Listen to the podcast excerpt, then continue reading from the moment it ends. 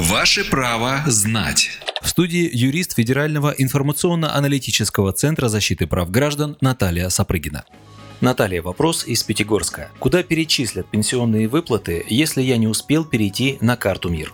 Переход на карты МИР продлили до 1 июля 2021 года. Банк России разрешил банкам перечислять пенсии и иные социальные выплаты на карты Visa и MasterCard до 1 июля 2021 года. Карты МИР, которые должны прийти на замену картам международных платежных систем, Центральный банк рекомендовал банкам доставлять на дом. А при истечении срока действия карт МИР, на которые уже приходят соцвыплаты, дать возможность клиентам пользоваться просроченными картами до 1 июля 2021 года. Правовую справку дала юрист Федерального информационно-аналитического центра защиты прав граждан Наталья Сапрыгина.